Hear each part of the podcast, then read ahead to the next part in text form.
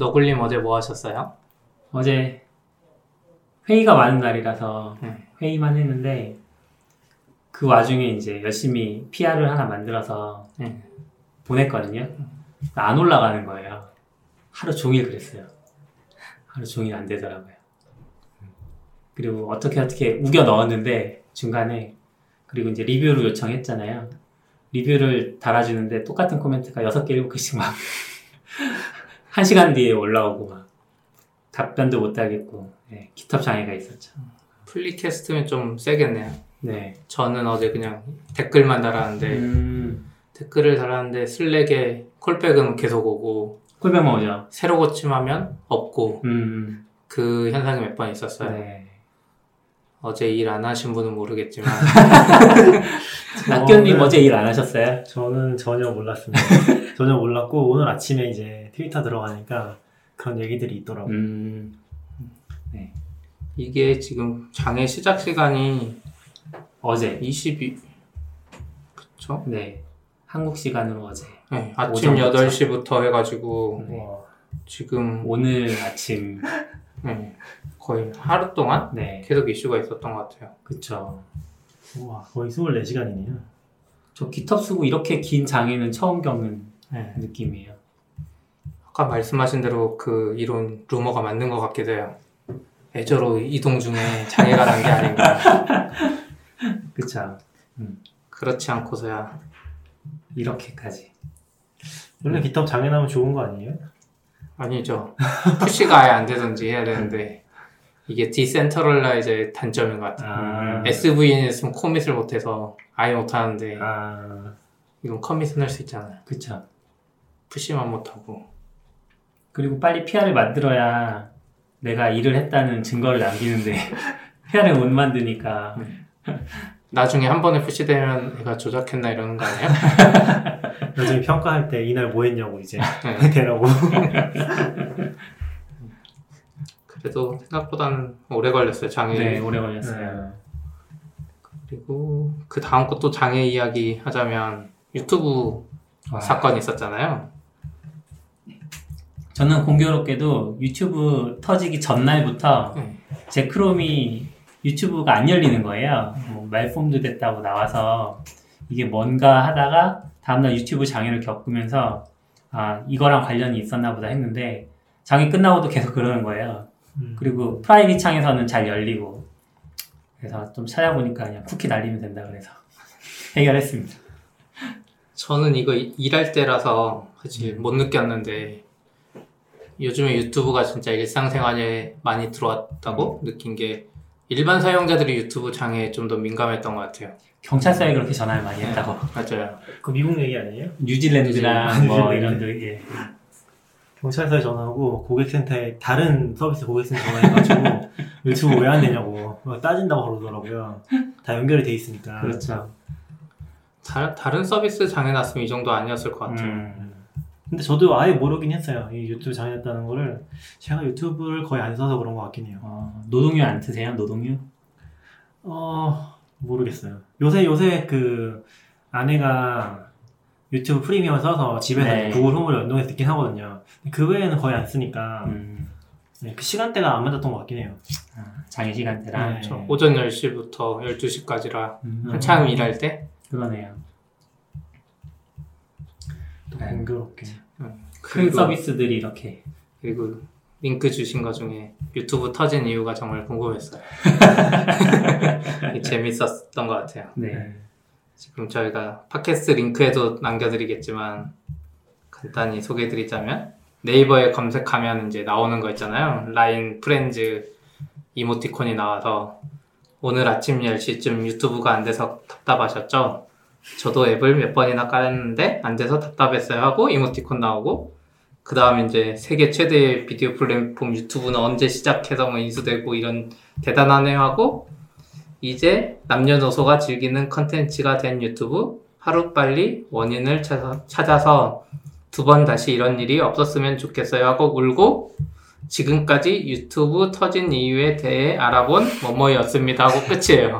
네. 그래서 이유가 없어. 이 사람들 어떻게 보면 정말 똑똑한 건데 네이버의 검색 quality를 계속 낮추는 그쵸. 그래서 네이버가 이런 블로그에 조치를 하고 있는지 사실 궁금하긴 해요. 음, 약간 이런 게 많이 커지는 게 결국에 실시간 검색 걸리려고 하는 거 아니에요? 그렇죠. 음. 걸리고 사실 저는 잘 모르겠어요. 일반 블로그였으면 이걸로 AdSense 수익으로 이어지는데 음. 네이버 블로그도 수익이 있긴 하지만 그렇게 크진 않을 것 같거든요. 음. 그래서 이분들의 수익이 궁금하긴 해요. 그냥 뭐 주간이나 월간 방문자 수를 가지고 어디 협찬을 받는다거나 협찬. 광고를 따낼 수 있는 무기가 되지 않을까요? 아, 그럴 수 있겠네요. 음. 기사 같은 데도 많이 하지 않나 싶긴 해요. 기사는 진짜 많이 하잖아요. 기사에서 실시간 검색 올라오면 바로 기사를 쓰잖아요. 네, 아, 네. 그러면 한 10분 안에 기사가 올라오잖아요. 그쵸. 근데 아무 내용이 없고 음. 네티즌의 반응들 써있고 근데 이게 만약 정말 돈이 되면 개발자들이 이거 자동으로 돌릴 수 있지 않을까요? 이미 이미. 있을 것도 같아요. 이미 있을 것 네. 같아요. 아 그래요?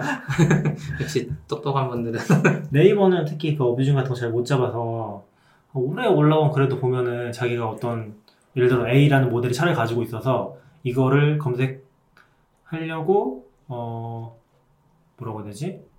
검색을 했는데 다른 차종에 대한 얘기가 나온다던가 그래서 그걸 열어서 소스 코드를 보면은 옛날에 많이 쓰던 방식 있잖아요 키워드 끼워 넣는 거 아, 네. 안 보이게 아 그쵸. 그런 게 아직도 됐다고 하더라고요. 아. 근데 같은 키워드로 제가 나중에 실험을 해봤는데 안 되긴 했거든요. 네. 이게 고쳐진 건지 모르겠는데 그게 올해 초 글이었으니까 아직도 이제 그런 식의 어떤 SEO 같은 걸 하는 걸 보면은 글자 하얀색으로 만들어 놓고 네 맞아요. 그 배경색이랑 똑같이 해가지고 근데 네. 지금 구글에서는 SEO 하면은 배경색이랑 전경색이랑 같은 것도 잡거든요. 어, 근데 그거 잡아서 그런 거는 되게 안 좋은 퀄리티로 평가를 하거든요. 네. 그런 거 보면은 너무 좀 뒤처지지 않나? 그런 음. 검색에 있어서만큼은 그런 네. 거 이제 다 무조건 제끼는 게 좋은 것 같은데 아직 그러게요. 그렇 아직도 그렇다고 하더라고요. 네이버가 잘하는 건 뭔가요? 네이버 잘하는 거 사람들이 하신 거 원하는 거 아니에요? 검색해 주잖아요. 뭐라고요? 유튜브 터진 이유 같은 거 알려줘요. 구글에 물어보면 안 알려주니까. 근데 한 번 걸리면 아마 그 블로그 거의 사실상 검색이 안 나올 거예요. 네이버는 음, 후조치는 또 되니까. 확실하게 하니까. 근데 문제는 이제 그런 걸 자동으로 잡아야 되는데 컨텐츠가 많아질수록 음. 예전에는 컨텐츠가 많이 없었으니까 잘 됐는데 이제 우리나라 문서도 점점 많아져서 음, 그런 게 필요해진 시점인 것 같아요. 예전에 문서가 없던 시절에는 우선 다 믿어주고 좀 이런 애들 나쁜 애들 걸리면 걔 그냥 평생 검색 안 나오기도 할 수 있을 테지만 음. 이제는 자동화가 필요한 시점인 것 같아요. 그게 좀 어려운 것 같아요. 트위터도 보면은 약간 유행처럼 하는 것 중에 하나가 어 리트윗이 엄청 많이 된 댓글에 리, 자기가 멘션을 달아가지고 어 되게 자기가 좋아하는 거 홍보하고 그러잖아요. 근데 거의 아무런 의미 없잖아요, 사실은. 근데 네 트윗 그 네이버 같은 데서도 비슷한 게 보이는 게 뭔가 하나 컨텐츠 만들어가지고 엄청 뜬 다음에 갑자기 광고를 다는 거예요. 음. 그런 데들이 있어서 아 이게 뭔가 싶더라고요. 근데 장기적으로 생각하면 제대로 키우는 게 좋은데 좋은 컨텐츠로 아, 그쵸. 자기 그쵸. 브랜드를 네, 그쵸. 그런 게 있었네요. 아이고. 다음 이야기가 기덥도인데 기덥 액션이라고 GitHub Universe인가요? 지금 하고 있는 행사가 네, GitHub 맞죠? Universe. 거기서 발표한 건데 음. 이거 뭐예요? 저 모르겠어요. GitHub의 컨퍼런스 아니요, 아니 아니요. 아니요 GitHub Action. 아, GitHub Action. 아, 저도 잘 모릅니다. 네, 낙연님이 그나마 설명해 주실 수 있을 것 같아요. 아, 저도 잘 모르는데 제 생각에 저도 최근에 GitHub의 기능들이 엄청 추가됐는데 막 쫓아가 보지 않았었거든요. 근데 이거는 workflow를 만드는 것 같아요. 예를 들어서 뭐 commit을 하면은 그 다음에 우리가 CI 같은 거 실행을 했잖아요. 근데 네. 그 실행 자체를 이제 GitHub 쪽에서 바로 trigger를 할수 있도록 만들어 주는 것 같고 거기서 다시 다음 단계에 또 workflow로 다음 단계 뭐 작업을 실행한다거나 이런 작업들을 하는 것 같아요. 근데 이제 중요한 거는 정말 재밌는 거는 이 프로젝트의 언어가 HCL이에요. 네. HCL 아시죠? 그래서 하시모토가 또 좋아하면서 트위터를 남겼더라고요. 네, 그것도 그렇고 이 GitHub Universe 행사에 와서 이제 시연을 했다고 하더라고요. 음, 직접? 네. 아. 그러니까 보통 이런 프로젝트를 하면은 이런 것들이 다 코드로 만들면은 다 JSON 같은 걸로 만들잖아요. 그렇죠. JSON 아니면 프로젝트 아, 그 프로그래밍 언어를 쓰는데 좀 HCL을 쓴 HashiCorp 외 프로젝트로는 처음인 것 같아요. 음. 이게 좀 의미가 있었던 것 같아요. 근데 이게 굳이 HCL을 쓴 이유가 있을까요? 아내가 뭐 하시코프 툴 중에 하나인 테라폼 이런 거를 음. 이용하고 있다거나 그렇진 않을 것 같은데 제 생각엔 HCL이 좀 매력적인 부분이 있는 것 같아요.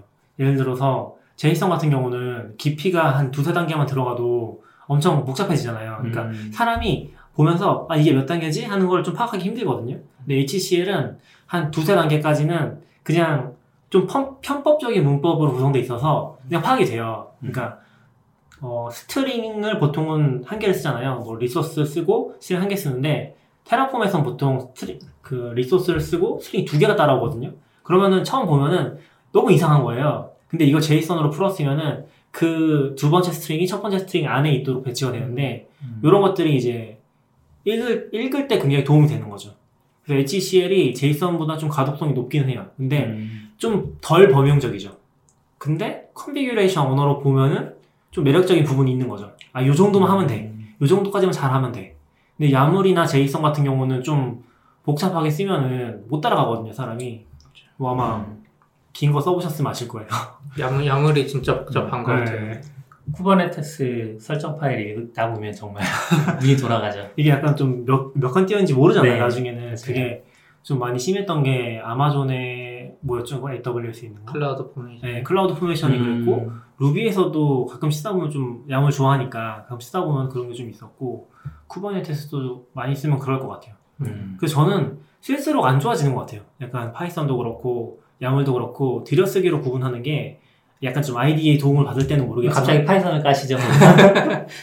저 Python 프로그래머거든요. 까는 건 아니고, 약간 좀 파악하기 힘든다는 거죠. 네. 어, 어떻게 생각하시나요? 음. 근데 저는 HCL이 사실 Terraform 조금 공부를 해보긴 했지만 익숙하지는 않아서 음. 근데 말씀하신 부분들이 확실히 있어요. 그러니까 YML 자체의 불편함을 느끼다 보니까 일단 새롭다고 하고 뭔가 그런 부분에서 문제가 해결된다고 하면 호감은 가죠. 네, Python이랑 비교해서. 어, Python은 YAML은 들여쓰기가 두 칸이 기본이고 네. Python 네 칸 기본이라서 Python에서는 사실 그런 정도의 불편함을 많이 느끼진 않고 Python이 네? 칸이 기본 맞아요? 네 기본이 아니잖아요. PEP의, 기본이에요. PEP의 네 칸이 아 그래요? 네. 근데 그게 tab이면은 two space로 보는 사람 볼 수 있잖아요. 볼 수 있는데 space가 또 기본 PEP에서는 아 그래요? 네. 아, 옛- 옛날에는 안 그랬던 것 네. 같은데 아, PEP가 네, 알았어요. 점점 스트릭트해지고 있고 그래서 이제 그렇구나. 네 음, 좋네요. 칸의 문제였군요. 그렇죠. 근데 HCL 지금 저는 애전 문법으로 계속 쓰고 있는데 보면서 약간 이상한 거 많았거든요. 음, 변수명인데 무조건 따옴표로 해. 이제 네. 최신 의 HCL은 그게 많이 개선된 것 같던데 예, 맞아요. 근데 이거는 1.0이래요. GitHub 액션스에 적용된 버전은 1.0이고 새로 나온 그 HCL 아, 근데 HCL이 새로 안 나왔어요, 아직.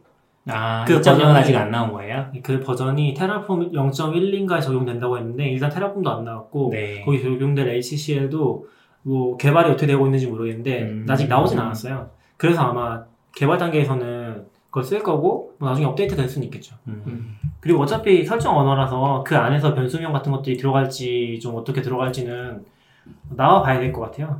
그렇겠네요. 네. 그래서 아. 어차- 요, 네. 네. 그리고 또 하나 생각난 게 이제 Python 얘기하면서 왜 YAML 파일 같은 것들이 복잡해질 수밖에 없는지를 생각해 봤는데 음. 이게 프로그래밍 코드면 제가 Python이랑 뭔가 다른 뭔가 다를까를 생각해 보다 보니까 프로그래밍 코드면 depth가 늘어나면 늘어날수록 내가 뭔가 잘못 짜고 있다는 신호가 되잖아요. 음. 근데 설정은 depth가 늘어날 수밖에 없잖아요. 아. 서- 쓰면 쓸수록 늘어나는 거고 세세한 컨트롤이 들어가다 보니까 그래서 아마 그런 문제들이 생기는 것 같아요. 그런 면에서 HCL이 좀 구조화할 수도 있고 좋죠. 좀 스멜을 느낀다, 신- 느낀다는 거죠. 네, 네, 네. 좋은 것 같아요. 그렇죠. 저는 파이썬을 많이 써보진 않아서 지금 이게 베타를 하고 있거든요. 신청하시면 될 신청 해 놓으시면 아마 알림이 올 거예요. 음, 아 이게 신청을 해야 되는 거예요? 네, 신청해야 아, 돼요. 아직 열린 게 아니에요. 우선 신청은 하고 봐야 되겠네. 네, 저도 신청해 놨거든요. 그러면 이제 이메일을 준다고 한 것 같아요. 음, 그렇죠? 네. 네. 네, 네. 이메일을 준다고 하네요. 네. 이참에 신청을 했습니다. 저도 지금 네. 액션스 잘 나오면 좋겠네요. 그러면은 네. GitHub 안에 있는 뭔가 CI 도구, 내장된 CI 도구라고 보면 되는 건가요? 아니면은 외부의 CI 도구랑 연동을 편하게 해준다? 어떤 식으로 좀 쉽게 이해하면 좋을까요? 그러니까 CI 도구는 제가 보기엔 그대로 있고, 근데 triggering이랑 이 workflow 전체 관리를 GitHub이 아. 대신해 주는 것 같아요.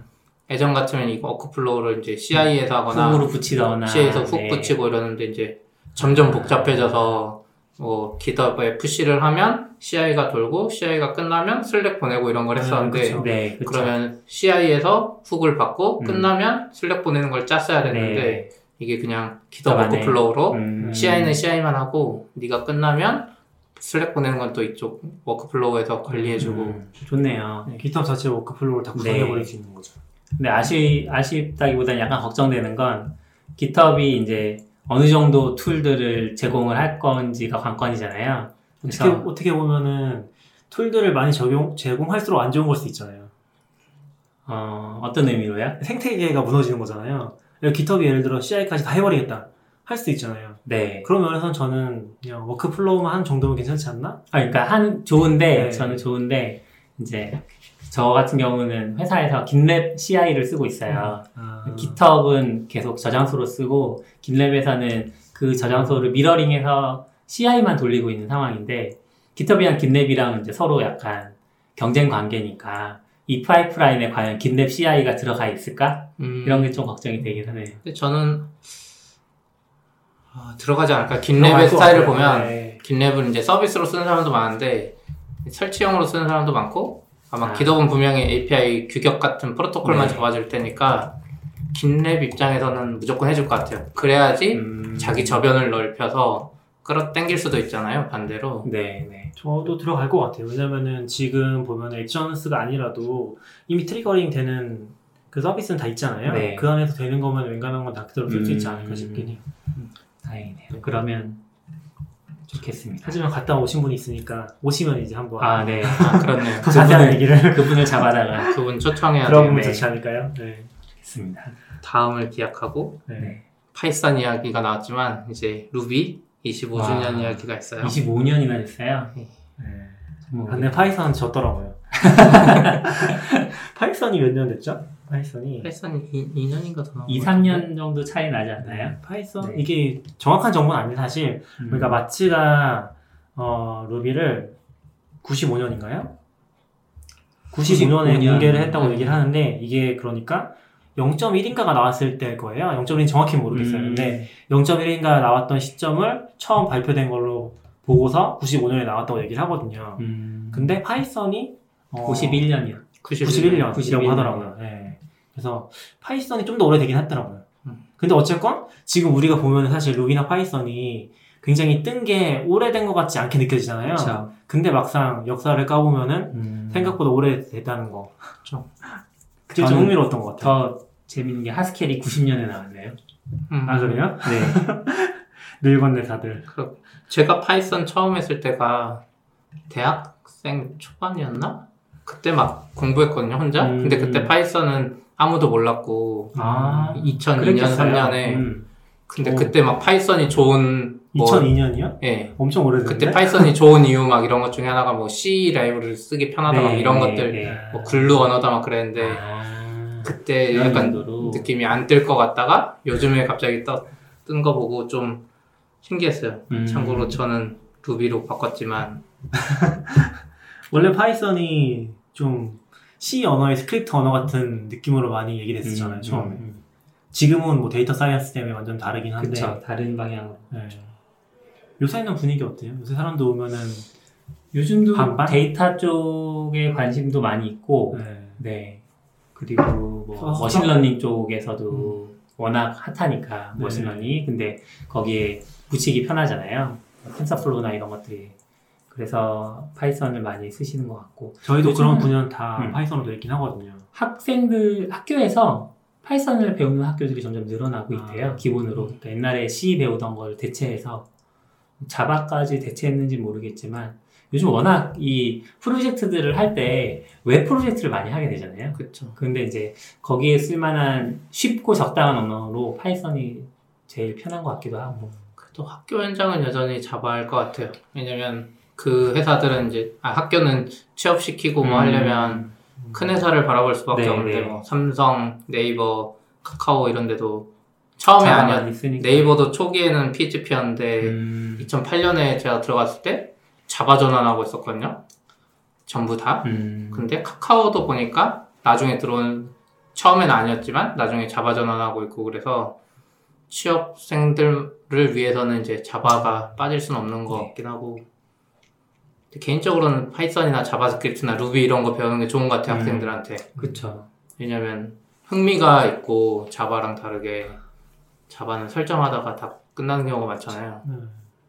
좀 온도차가 있는 것 같긴 해요. 이제 학생으로 계시던 분들, 저도 샘플이 많진 않지만 음. 얘기를 해보면은 주변에서는 아예 뭐 이분은 파이썬 쓰시는 분인데 주변에서는 파이썬을 아예 모르는 음. 경우도 많다고 하고 그래서 학교라든지 어떤 환경의 세- 환경의 어떤 그런 차이들 그런 게 굉장히 큰 것 같긴 하더라고요. 그쵸. 실제 실무 나오기 전에는 뭐 스크립트 언어는 거의 음. 아예 안 해봤다거나 아니면은 학교에서 파이썬을 안 쓰는 경우에는 이제 혼자서 이제 PHP 같은 거 하거나 맞아요. 네. 그런 경우도 되게 많은 것 같아요.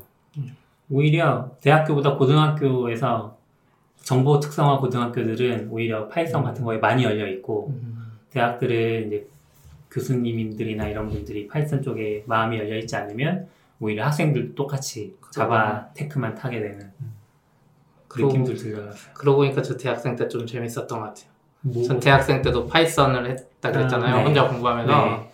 그때 이제 프로그래밍 뭐 과제로는 자바로 하잖아요. 음, 저는 그때 자바를 뭔가 못 하겠더라고요. 아. 파이썬 너무 쉬운데 이 간단한 과제를 왜 자바로 해야 되나. 네. 그래서 교수님한테 다른 언어로 해도 되냐 그랬더니 된다 그랬어요. 어. 그래서 좀- 아 괜찮구나 이 생각 들었던 것 같아요. 아, 그때 자바로 했으면 프로그래밍 포기했을 수도 있어요. 좋은 교수님들이 네. 저는 자바 수업 포기했는데. 저도 좀 어렵더라고요. 아 그리고 이거 성향이 많이 갈리는 것 같아요. 루비 이거 연도 보다가 제가 신기한 거 있었어요. 음. 95년에 무슨 일이 있었나? 1995년에 지금 자바스크립트도 1995년이고 자바도 1995년이고 PHP도. PHP도 1995년, 예. 루비도 95년이에요. 음, 95년에 도대체 어떤 이유로 이렇게 많은 언어들이 갑자기 막 나왔나 이런 게 궁금하긴 해요. 정확히는 성공한 언어들이 많이 나왔던 거죠. 그쵸. 아 그쵸. 지금까지 나와 있으니까. 네. 음, 그런 게 약간 궁금하긴 하더라고요. 저번에 잠깐 얘기했지만 83년에 C++, C++가 아. 나왔는데 한 12년 정도 괴로움을 당하더니 C++ 키즈들이 더 이상의 괴로움을 견디지 못하고 만든 게 아닌가라는 네. 약간 요 시기에 이런 종류의 자바 자바스크립트가 아니라 스크립트 언어가 좀 유행했던 게 아닌가 싶기도 해요. 아 스크립트가 파이썬이 91년에 나왔잖아요. 이렇게 네 얼마나 오픈되어 있었는지 모르겠는데 음, 그런 영향도 없지 않아 있었을 것 같아요. 그런 것들 보면서 조금 더 가벼운 언어들 어, 자바는 잘 모르겠는데 음. PHP나 루비, 자바스크립트 다, 다 되게 경량 언어잖아요. 그리고 자바스크립트는 진짜 좀 뭐 지금은 거의 세계를 점령한 언어니까 그쵸 음, 근데 그때 뭔가 이 언어의 부족함을 느끼긴 했나 봐요. 그래서 자바 같은 애도 자바스크립트도 하고 했는데 결국 단기적으로 성공한 거는 자바긴 했지만 음, 네. 지금은 이제 지금도 잘 되고 있고 뭐 성공에 대해서 얘기하자면 루비가 좀 슬프죠. 그렇죠. 근데 루비는 잘 될 것 같아요. 마츠가 살아있는 한. 아, 그쵸. 저도, 저희가 이제, 제가 이제 CP랑 같이 올해 루비카이기를 갔다 왔거든요. 저는 올해 처음으로 갔다 왔고, CP는 이제 두 번째 간 건데, 좀 느끼는 게 많기는 했어요. 여전히, 이제 한국에서는 루비 개발자 만나고 루비를 쓸 일이 많지 않긴 하거든요. 지금 상황에서는. 근데 여전히 굉장히 활발하고, 루비 언어도 굉장히 좀 개선의 여지를 많이 보고 있고, 어, 잘 진행을 하고 있더라고요. 그래서 좀 부럽긴 했어요, 그런 것들이. 전 루비를 되게 좋아하거든요. 근데 마츠가 살아있으면이라는 말을 하셔서 그런데 마츠가 그러면 SPOP, SPOF 아니에요? 그렇긴 한데 그냥 제가 생각에는 마츠가 개발을 많이 안 하거든요, 지금. 네. 근데 그냥 마스코트로 음, 상징적인 존재로 있고 가면은 마츠를 쉽게 만날 수 있고 마츠라는 존재가 그냥 있는 거고 언어 발전에는 이제 다른 루비 committer들이 진짜 committer들이. 열심히 해주는데 반대로 생각할 때 제가 파이썬 할 때 생각해 보면 파이썬의 그분은 이제 만나기도 어렵고 네. 그분은 막 구글 이직하면서 음, 파이썬 언어에도 별로 관심이 없는 것 같았고 아, 근데 심지어 이번에는 때려쳐버렸잖아요 싸우다가 음, 근데 루비 컴, 루비 카이기 갔을 때 좀 신기했던 거는 마츠가 무슨 method 이름인가 뭐 바꾸고 싶어 했어요. 음. 네. 근데 자기가 하고 있는데 아무도 안 들어줘.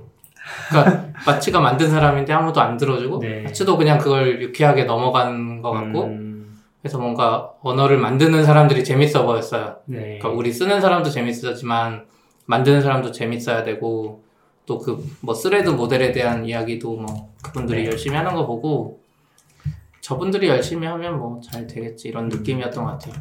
사실 파이썬 커뮤니티도 비슷한 이제 문제점들을 인식하는 부분들이 있었어요. 그래서 그 귀도 반 로썸이 물러난 다음에 그 종신 뭐 자비로운 종신 독재자에서 물러난 다음에 그 귀도 반 로썸 이후의 파이썬에 대해서 고민하는 글들도 많이 올라오고 실제로 이제 그 결정권에 대해서 이제 파이썬 committer들 핵심 committer들로 모여진 그 위원회 같은 그런 것들이 조직되기도 하고 그리고 뭐 그 불미스러운 일 때문에 사실 귀도 반 로썸이 물러나기는 했지만 파이썬 전체 생태계로 보면 좋은 영향이 아닐까. 그럴 수도 있을 것 같아요. 근데 마츠 쪽은 오히려 처음부터 이제 그렇게 좀 더 메인 committer와 일반 committer들 사이에 평등함이 유지됐다고 하니까 그런 건 좀 좋겠네요. 루비 카이게 제일 재밌는 장면이 그런 것 같아요. 음. 맨 마지막 끝나는 날 커미터들이 연단에 다 앉아 있거든요. 아, 그럼 막 커미터들이 이야기하는데 우리는 그거 듣고 있고 또뭐 한 분은 마치도 그랬지만 이 이름이 마음에 드는 것 같냐 해서 결론이 안 나니까 그냥 그 현장에서 손 한번 들어보라고 뭐 그런 것도 하고 그 뭔가 가까운 느낌에서 저희가 음. 한국에 살아서 일본이 가까워서 그럴 수도 있는데 반대로 외국 분들은 거기가 더 가까워서 그럴 수도 그쵸, 있고 그쵸. 음. 근데 약간 그런 사람이 필요한 것 같아요 제 생각에는 자바스크립트도 그 노드를 이끌어 가던 분이 있었잖아요 라이언 달. 예. 그러니까 그런 마스코트적인 존재들이 언어마다 필요한 것 같아요. 어, 그, 제 라이언 달 얘기가 나와서 잠깐 옆으로 네. 세자면, 라이언이 작년인가? 자기가 노드를 만들고 나서 후회하는 일곱 가지라는 제목의 발표를 했어요.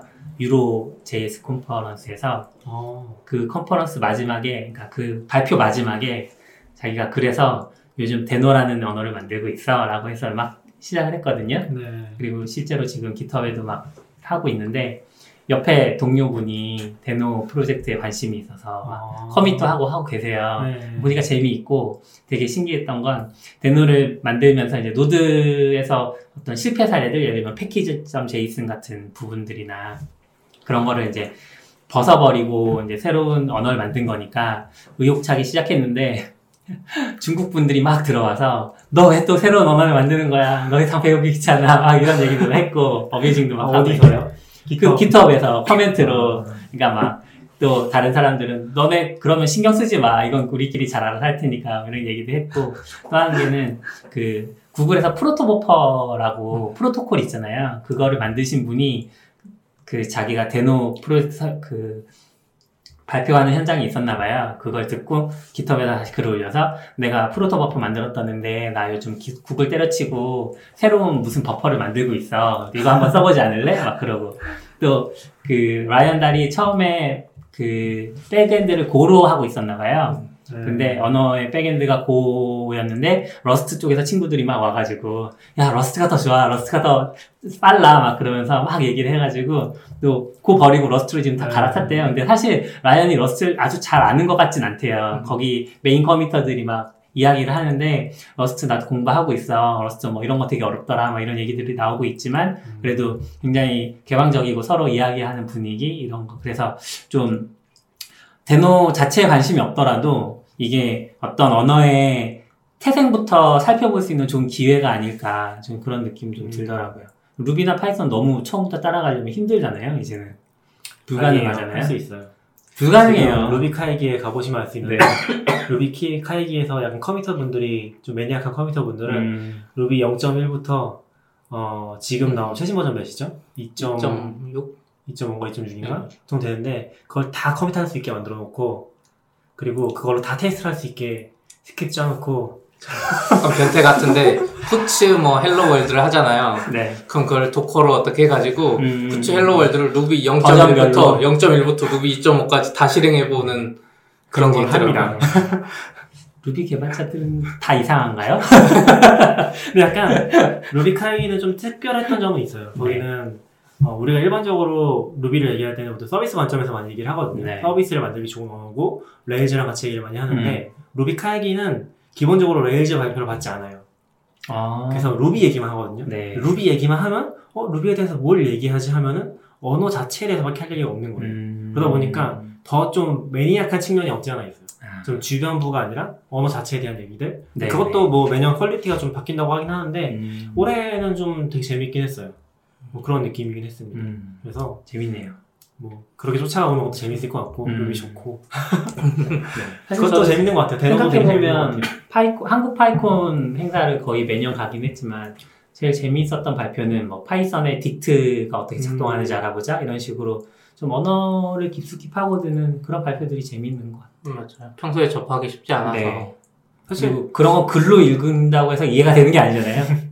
지금은 많이 없진 않아요. 그러니까 비율 자체가 음, 좀 적잖아요, 사실. 적죠. PyCon 같은 경우. 왜냐하면 PyCon도 이제 다양성도 추구하고 하다 보니까 이렇게 입문자들도 쉽게 들을 수 있는 것도 많이 있고 그리고 또 아까 말씀하셨던 것처럼 데이터 쪽에서도 음. 인구가 대거 유입되다 보니 데이터 발표가 굉장히 많아지고 예, 그런 상황입니다.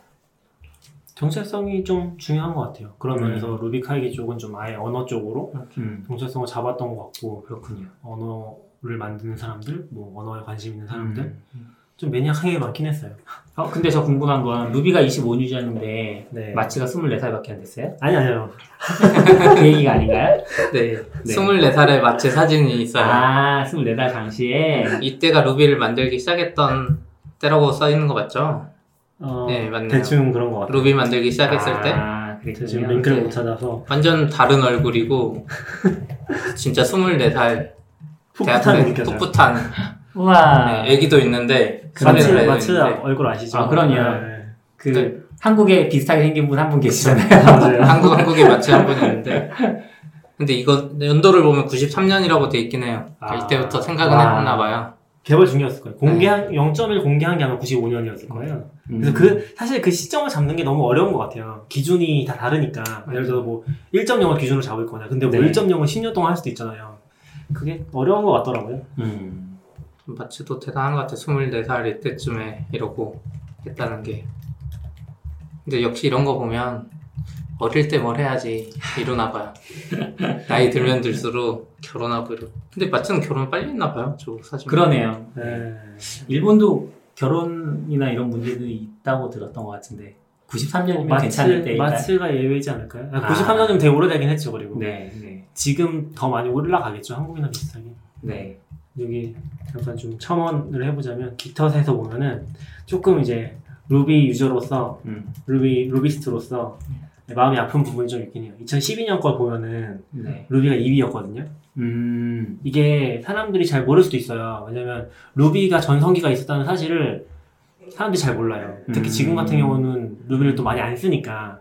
근데 지금 원래 루비가 어 Ruby가 아니라 GitHub이 Ruby로 만들었었잖아요. 그쵸, 그쵸. 그래서 엄청 많이 밀어줬었고 음. 잘 됐어요 사실. 아마 요거 좀 더 연도로 올라가면은 Ruby가 1위였을 시절이 있을지도 몰라요. 음, 지금 JavaScript가 1위고 Ruby가 2위인데 거의 뭐 압도적이거든요. Ruby, Java, PHP, Python 쭉 가는데 네, 네. 보면은 active repository가 Python이 6만 개고 Ruby가 8만 7천 개예요. 차이가 꽤 나죠. 그래서 이렇게 잘 될 때가 있었다는 거죠. 근데 지금 요 데이터가 2014년까지밖에 없긴 한데 음, 2014년만 봐도 이미 루비가 많이 내려갔어요. 한 5등? 6등까지 내려갔는데 사실 이게 내려간 건 아니에요. 왜냐면 깃헙 자체가 엄청 컸거든요.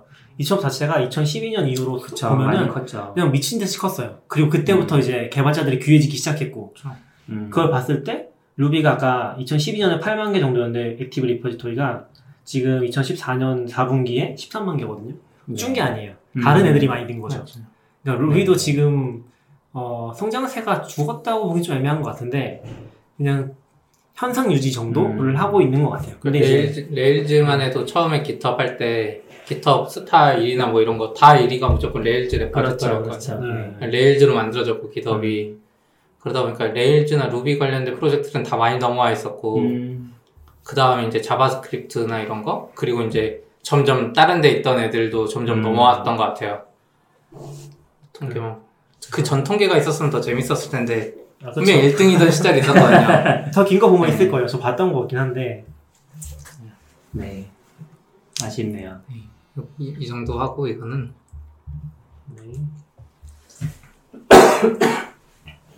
네. 이제 개발 이슈를 살짝 넘어가나요? 그럴 것 같아요. 뭐또 있을 수도 있는데 우선 우선은 카카오 카풀하고 네. 카카오에서 내놓은 카카오 모빌리티 레포트라는 게 있거든요. 음. 매년 내놓는 거. 카풀은 워낙 이슈가 많긴 한데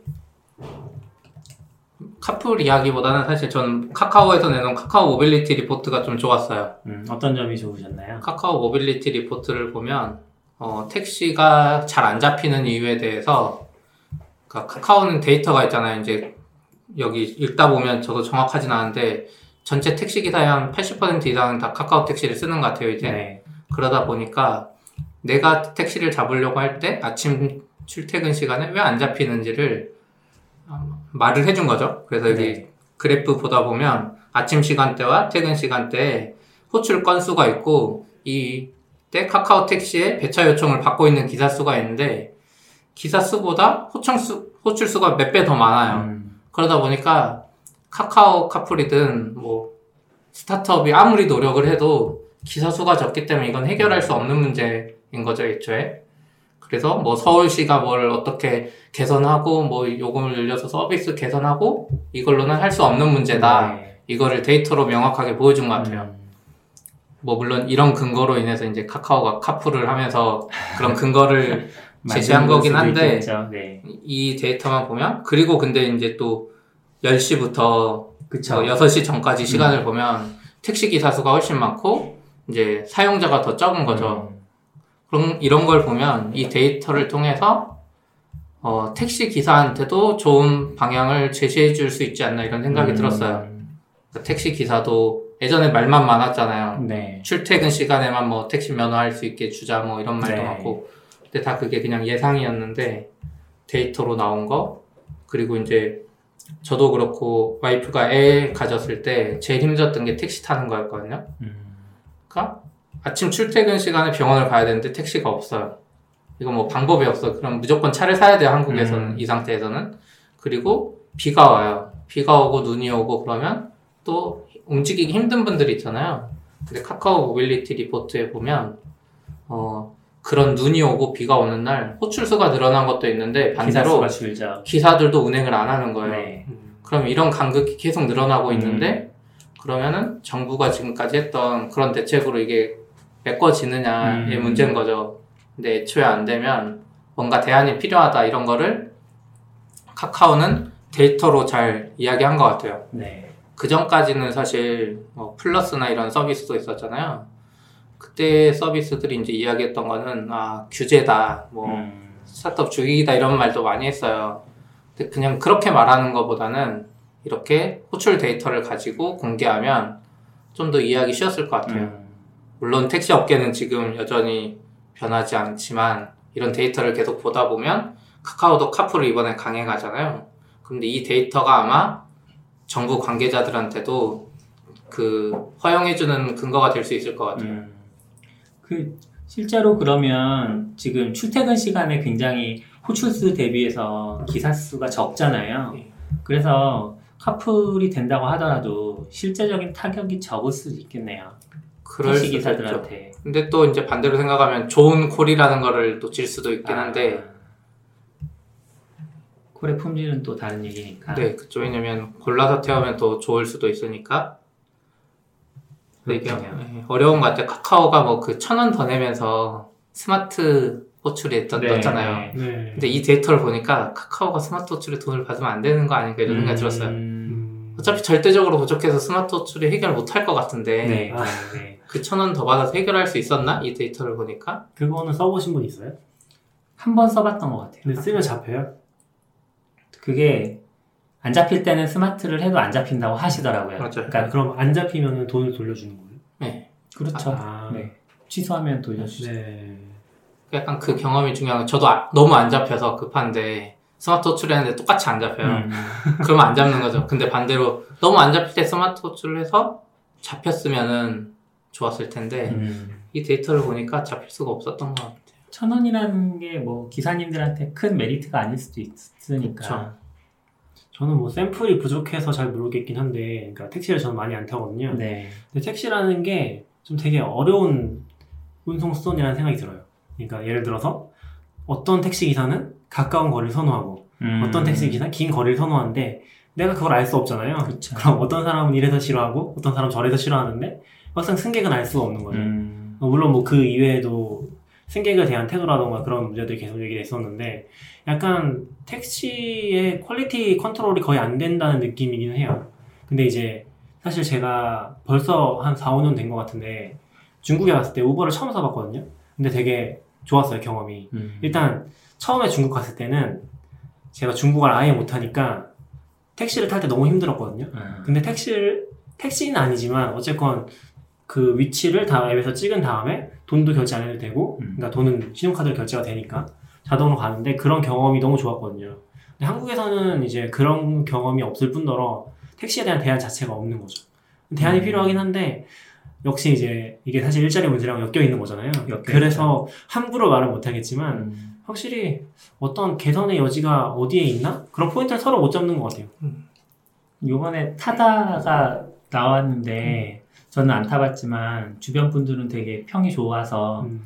그러니까 만약에 택시 기사님들한테 강제할 수는 없겠지만 그런 교육들을 통해서 승객을 대하는 태도나 뭐 쓸데없 말 시키지 않기만 해도 사람들의 스트레스 네. 지수가 확 줄어들잖아요.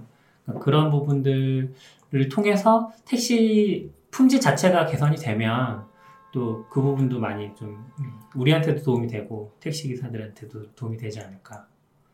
쉽지 않지만 쉽지 않죠. 네. 네. mobility report 또 이야기하자면 여기 좋은 데이터들이 많아요. 보면 40대 택시 기사와 60대 택시 기사의 시간대별 근무 현황이 나와요. 네, 그렇죠. 그래서 다르죠. 60대 분들은 저녁 퇴근 시간 되면 그냥 퇴근하세요. 근데 40대는 늦게 출근해서 네. 새벽까지 일하고 이런 데이터도 나오고 그래서 전 처음에 어, 뭐가 있, 있을까 했는데 음. 생각보다 좋은 데이터가 많았어요.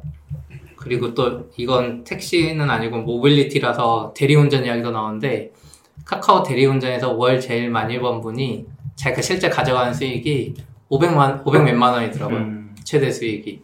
그래서 그거 보고 좀 놀랐어요. 네. 근데 저는 잘 모르는데 모빌리티는 이제 어디 그러니까 연원이 어떻게 되는 거예요? 어떤 서비스인 거예요? 카카오 모빌리티는 카카오 T라는 그 서비스예요. 카카오 T? 예, 카카오 택시도 그 앱 안에 아, 그 주차 네. 대리 이런 거. 그게 원래 카카오에서 하는 거예요? 아니면 다른 데를 인수해서 하는 거예요? 아 카카오 택시는 이제 카카오가 했고 네. 카카오 T 안에 있는 주차는 다른 주차장 뭐 서비스 인수했고요. 그리고 카카오 카풀은 럭시라는 데 인수했고, 음, 음, 네 거의 그런 식으로. 그렇게 합쳐서 이제 하나의 브랜드를 네. 만든 거죠. 모빌리티라는. 예, 그리고 아, 자회사로도 따, 따로 떼졌고요. 아, 자체가 자회사예요? 예, 카카오 아. 모빌리티로 음. 떼졌고. 그래서 사실 럭시 인수할 때는 그런 말도 있었죠. 사람들이 음, 통행세 낸 거 아니냐고. 아, 스타트업 인수 안 하고 그냥 들어가면 그쵸. 욕 먹을 그쵸. 수도 있는데 그쵸. 아, 그때 럭시도 어쨌든 잘하고 있었고 카카오가 잘한 것 같아요. 그러니까 통행세 문제가 아니더라도 카카오가 큰 회사라고 해도 개발 인력도 부족하고 했을 테니까 근데 사실 카풀이랑 택시랑은 컨셉이 좀 다르잖아요. 음, 그게 이제 어떻게 엮이는 거예요? 그거죠. 내가 택시를 못하면 카풀 써야 되잖아요. 근데 그 앱 안에서 한 번에 할 수 있는 거죠. 이제 나중에 되면 내가 호출할 때 우버 같은 경우를 했잖아요. 우버 XL 뭐뭐 이런 게 있잖아요. 네. 근데 그냥 내가 목적지와 목적지만 정하면 택시로 가든지 카풀로 가든지 사용자 입장에서. 네, 사용자 입장에서는 같으니까 결국 네. 장기적으로는 맞는 것 같아요. 음, 근데 주차랑 대리는 이제 약간 다른 개념이긴 한데 적어도 카풀과 택시는 엮여져 있는 게 맞는 것 같아요.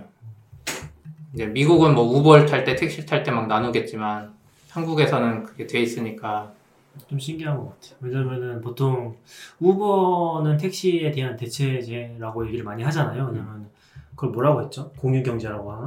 네. 그런 말들을 많이 썼잖아요. 근데 카풀은 카풀도 뭐 공유 경제의 일부분이긴 한데 차를 나눠 쓰는 개념이지 이게 뭐 운전을 하- 해주고 돈을 받는다는 컨셉이랑 좀 거리가 있었잖아요. 원래 그냥 차를 나눠서 같은 목적지니까 가자는 그런 거였는데 앱이 네. 들어오면서 우버랑 좀 구분이 안 되게 되는 것도 좀 음. 흥미로운 부분인 것 같긴 해요. 저는 이제 처음에는 그게 잘 이해가 안 됐거든요.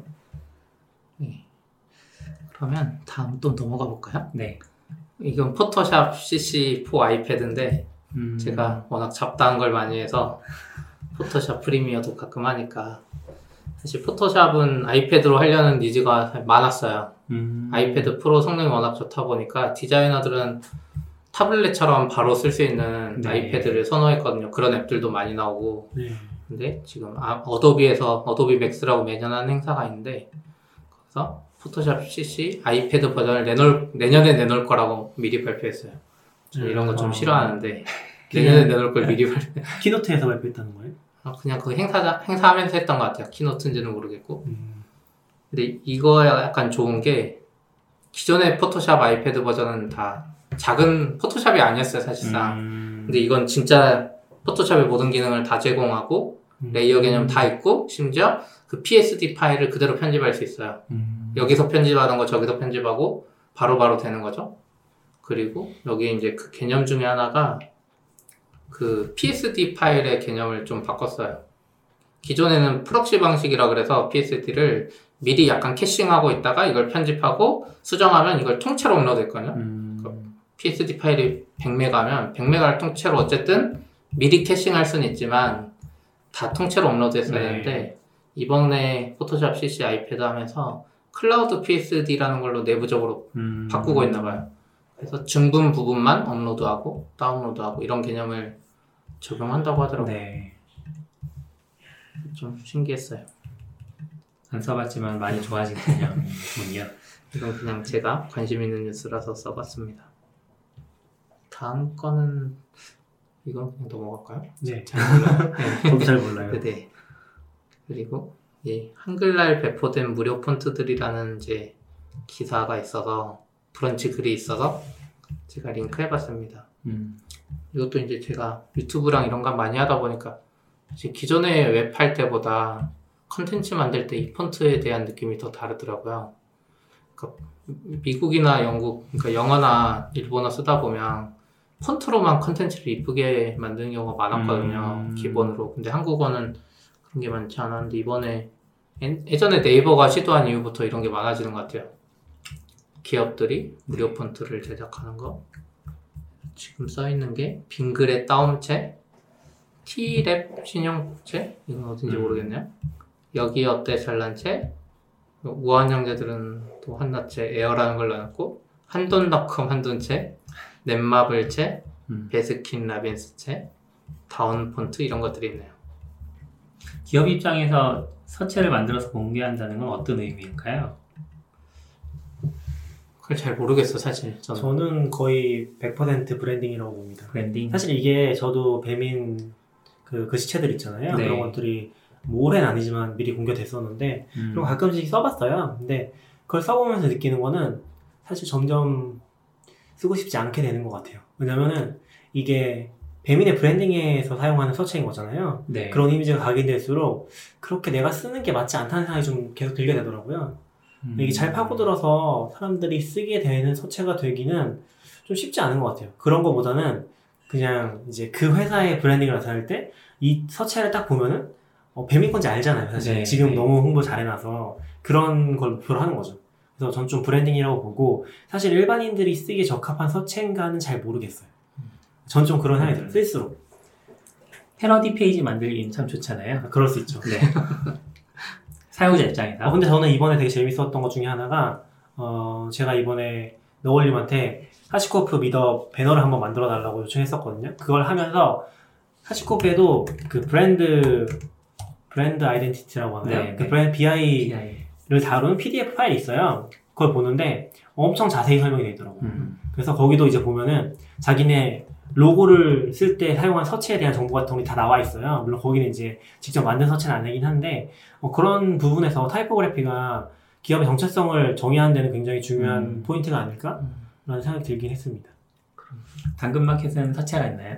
없어요. 아직은. 디자이너분이 지금 아마 직접 썼을 거예요. 음. 그 포토샵으로. 네, 사실 이게 힘든 게 한국에서 이런 시도를 하기 굉장히 힘들긴 네. 해요. 이게 최근에 와서 한 것 자체가 원래는 아마 비용 대비 효용이 안 나오는 음. 그런 작업이라서 왜냐면은 2350자나 11000몇잘 만들어야 되잖아요. 그쵸. 그게, 그게 거의 표준적으로 사용되는 네. 서치 안에서의 한글 폰트, 한글 글자 개수인데 음, 2350자를 만들면 일단 격이 떨어지죠. 맞아요.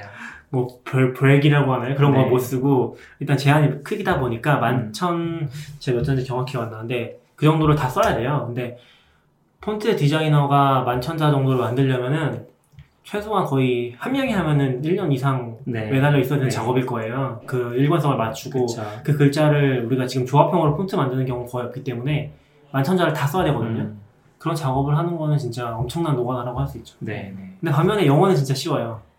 영어는 해- 많이 해봤자 한 500자? 기호 같은 것도 다 포함해가지고 그래서 엄청 그 저변의 차이가 크긴 해요. 여기서는 뭐 자기네 폰트 하나 만들겠다 했을 때 그 물론 디자인이라는 게 이제 그 노가다 작업만 포함하는 게 아니긴 한데 어쨌건 실제로 만드는 작업 자체가 훨씬 과정이 네. 간소한 거죠. 네. 그런 면에서 그 다음 이슈인 한글 컬러 폰트? 아, 대단하신 것 같아요. 전 이거 보고 컬러 폰트라는 게 되는지도 몰랐고 네, 저도 처음 예, 봤어요. 지금 텀블벅에서 이 이벤트 그 뭐라 그러죠? 모집을 하고 있는데 벌써 142%까지 달성했거든요. 크라우드 펀딩? 예, 네, 크라우드 펀딩. 한글 최초의 컬러 폰트 색동 저고리체. 전 이거 보면서 사실 개발자로서 이해를 못하겠어요. 이게 되는 건지. 저도 잘은 모르겠지만 폰트상의 스펙이 되게 많긴 하거든요. 그러니까 폰트 스펙이라고 해야 되나? TTF나 OTF 쪽 보면은 굉장히 많은 스펙들이 있고 예를 들어서 영어에서 어떤 특정한 글자들 사이에 어, 자간을 조종한 스크립트 같은 것도 있어요, 심지어. 음. 그게 폰트 안에 정보로 들어가 있어요. 근데 문제는 그걸 해석할 수 있는 곳에서만 그게 제대로 표현이 되는 거죠. 그래서 폰트를 지원하는 게 보통은 이제 OS단에서 지원하니까 웬간한 건 다 되긴 하는데 아마 그런 것 중에 하나가 아닐까 싶긴 한데 자세히는 모르겠어요. 그래서 실제로 이 프로젝트 들어가서 보면 TTF 형태나 OTF 형태의 폰트로는 컬러를 할 수 없고 아, SVG 형태로만 가능하다고 써 있어요. 예. 네. 그래서 모든 OS나 애플리케이션에서 지원이 되지는 않지만 뭐 지원되는 툴들이 꽤 있더라고요. 그래도 일러스트레이터나 포토샵 같은 경우 그리고 인디자인이나 쿽, 뭐 이런 스케치, 어피니티 디자이너 이런 애들 다 지원하고요. 신기한 건 이제 크롬은 지원 안 하는데 예정으로만 돼 있는데 마이크로소프트 엣지가 지원을 하고 있어서 신기했어요. 제 얘기는 완전 헛다리 짚은 거였네요. 아 정말요? SVG면 할 수 있겠네요. 음, 웹, 웹 폰트로는 SVG 폰트를 가끔 쓰는 것 같긴 하더라고요. 아, 아, 그래요? 그렇군요. 예. 컬러 폰트에 색깔을 먹이면 어떻게 될까 항상 궁금해요. 컬러 폰트인데 뭐 빨간색 하면 빨간색으로 음, 바뀌나? 아마 안 될것 뭐, 같은데. 요런 해보면 식으로 되죠. 바뀌지 않을까요? 아 그렇네요. 네, 약간 아, 이런 식의 느낌. 약간 톤을 유지하면서 톤 유지하는 이런 variation들이 나중에 한번 해보죠. 음, 해보시죠. 나중에 나오면 한번 구매해보죠. 네. 아, 아직 아, 안 나와요? 프로젝트를 밀어주면 바로 구매할 수 있는 거 아니에요? 아, 지금 아직 올 연말까지 좀 더 작업하셔야 되는데 아까 말한 대로 아. 작업할 한글이 너무 많아서 꽤 많이 하셨는데도 아직 많이 남았나 보더라고요. 네. 어, 다음은 애플이 이제 10월 30일 이벤트인데 일주일 남았네요. 지금 오늘이 와. 23일이니까 네. 소문에는 지금 우선 아이패드 프로 네. 새 버전이 이제 베젤 없이 나오는 거, 홈 버튼도 음. 없고 그 루머가 있고요. 어, 홈버튼 없으면 아이, 아이- X처럼 아이폰처럼. 근데 저도 써보면 아이폰 X 홈 버튼 없는 게 더 편해요. 어. 이제 다시 홈 버튼 있는 애로 못 돌아갈 것 같아요. 어. 좀 불편하던데. 아니 지금 저기 아이폰 5 옛날 거 쓰고 계셔서 아, S, S, S입니다. 네. 근데 써보면은 내가 물리적을 물리적인 버튼을 누른다는 게내 네. 손가락 힘들어가서 그게 너무 싫어요. 음, 그래서 음. 이제 써보면 써볼수록 아이패드 집에 있는 것도 이제 밑에서 위로 올리는 게 되긴 하는데 아이폰 X처럼 되면 좋겠다 이런 생각 가끔 하거든요. 음. 뭔지는 모르겠지만 이해는 할 것 같아요. 제가 최근에 타이머를 하나 샀는데 음. 버튼이 진짜 뻑뻑하거든요. 네. 누른 손에 힘이 꽤 들어가요. 음. 그러면은 이게 좀 불편하다는 생각이 들긴 하더라고요. 또 소문의 뉴 맥미니 네. 뉴 맥미니. 맥미니가 지금. 업데이트된 게 맥 미니를 보면 1467일 동안 업데이트가 안 됐다고 나오거든요. 근데 그 마지막 아. 업데이트도 CPU만 살짝 올린 네, 거였잖아요. 네, 네. 그래서 지금 뭐 그 루머로는 유출된 사진이나 이런 것들 보면 검은색 맥 미니 이런 것들이 카본 형태로 좀 음. 보이던데 실제 나올지 모르겠네요. 전 안 나올 가능성이 높지 않나 싶어요. 사실 그게 없죠. needs가 없긴 네, 하죠. 시장이 약간 맥북류랑 아이맥으로 딱 나눠져가지고 나눠져서. 그러니까 약간 맥미니는 서버처럼 써야 되는데 그런 시장이 약간 애매한 것 같죠. 네. 뉴 맥북 에어는 나올 것 같기도 하고 약간 애매하지 않아요? 뉴 맥북이 있는데 에어가 다시 나온다는 것도 안 나올 것 같아요. 에어 좋아하시잖아요. 저요? 저 네. 안 좋아해요. 저는 원래는 맥북 프로 32기가를 엄청 기다렸죠. 아, 근데 막상 이제 살 필요가 없어지긴 했는데 이제 왜냐면 아이맥파로 돌아섰거든요. 음... 그러면서 좀 많이 둔감해지긴 했는데 아이맥파라고 하시면 안 되죠. 아이맥과 맥북이라고 하셔야죠. 저희는 분리해서 쓰시는 거잖아요. 아이맥과 맥북을 다 지원합니다. 당근마켓 좋은 회사랍니다. 예. 여기서 홍보하고 가격 개발자 채용하고. 가격 차이가 확실히 좀 애매하긴 해요. 지금 맥북 프로 13인치가 네, 제일 맞아요. 저렴한 게 169만 원이니까 170만 원이라고 보면 맥북은 지금 똑같은 게 170만 원이거든요. 네. 가장 저렴한 게. 그런데 맥북 에어가 125만 원부터 시작해요. 음. 새로 나온다고 하더라도 한 이 정도 가격을 유지할 텐데 가벼움 때문에 뭐 물론 레티나가 달리고 뭐 업데이트 된다고는 하지만 과연 살만한 가치가 있을까? 맥북도 뭐 무거운 건 아니니까 사실 네 얼마나 가벼워진다고 근데 이제 그건 있어요. 저 지금 맥북 들고 다니긴 하는데 와이프 초기 맥북이거든요. 음, 정말 느리긴 한데 이 가벼움이 사실 아이패드보다 무겁긴 한데 살짝 가- 들고 다니면서 쓰면 아이패드보다 훨씬 효용성이 좋거든요. 음, 그쵸 근데 유일한. 문제는 열을 받으면 아예 일을 못해야 해요. 음. 브라우저도 약간 느리고. 그래서 근데 맥북 에어는 펜이 달릴 거잖아요. 네 그러면은 그런 시장이 있을 것 같아요. 음, 약간 펜이 돌면서라도 일을 해야 되겠다. 네, 약간 네. 가벼우면서. 음, 그러면 펜리스와 예. 펜 그걸로 나뉘는 음, 저는 레티나로 왔던 게 엄청 큰 타격이었다고 생각하긴 하거든요. 음. 레티나로 오면서 결국에 자원을 많이 쓰는 거잖아요. 그쵸 근데 맥북 에어가 지금도 괜찮아요. 음, 그러니까 맥북 에어는 레티나가 아니기 때문에 기본적으로 성능 자체가 나쁘진 않아요. 네 근데 이제 만약 레티나로 온다고 했을 때는 음, 맥북이랑 엄청 큰 차이가 날까? 라는 생각이 들긴 하는 거죠. 음. 그리고 오히려 맥북 에어인데 맥북보다 무거울 수 있잖아요. 음. 두껍거나? 음, 왜냐면 펜이 들어갈 거 아니에요. 그럼 구성 자체가 더 두꺼워지지 않을까요? 그럴 수도 있고. 네. 음. 그러니까 맥북보다 얇고 가볍다 네. 둘다 만족하기 힘들 것 같다는 거죠. 만약에 이제 펜을 쓰고 음. 그런 식으로 구성을 하면은. 근데 뭐 그런 선택지가 많아지는 것 자체가 나쁠 것 같진 않아요. 음. 근데 안 나올 것 같긴 해. 맞죠. 그래서 이렇게 막 생각해보면 나올 게 아이패드 프로밖에 없어요. 그러네요 그래서 약간, 아이패드 프로 new 네, 네. 버전이요? 약간 맥 빠진 느낌이 들. 근데 작년에 애플이 비슷한 걸 했는데 그렇게 맥이 빠질 것 같으니까 WWDC 때도 그렇고 내년에 나올 걸 발표했단 말이야. 아이맥 프로도 그렇고 12월에 나올 걸 6월에 발표하고 홈 애플 홈팟도 12월에 나올 걸 6월에 막 공개하고 네. 이랬거든. 애플이 예전엔 안 그랬는데 요즘 좀 그러는 게 음. 이번에도 또 그런 거 나오지 않을까 싶어. 그때 홈팟은 결국 6월에 내년 아니 12월인가 내년에 나온다 그러고 음. 1년 걸렸어요. 홈팟은 아유. 뭐예요? 그 홈 노래 듣는 거. 구글 홈 같은 아 네. 그런 게 있어요? 그때 제가 WWDC 갔을 때 그거 네. 봤거든요. 전시해놨는데 딱 봐도 아이들 사기치네 이 느낌. 왜냐면 전시를 해놓고 원래 아이맥 프로랑은 다 만져볼 수 있게 해놨거든요. 네. 또 홈팟은 우선 스피커 기능도 안 하고 음. 위에 액정만 움직이는데 손도 못 대게 했고 아. 네, 손도 못 대게 했고 우선 노래가 나오지도 않았어요. 아, 그래서 그때 보고 애들 아예 안 만들고 디자인만 정해졌나 보다 이 생각했거든요. 지금은 나왔어요? 예. 어. 1년 걸려서 나오고 이제 업데이트 조금씩 네. 됐는데 그래서 애플이 어떻게 보면 요즘에 나올 게 없어서 좀 땡겨서 음. 발표하는 느낌 음.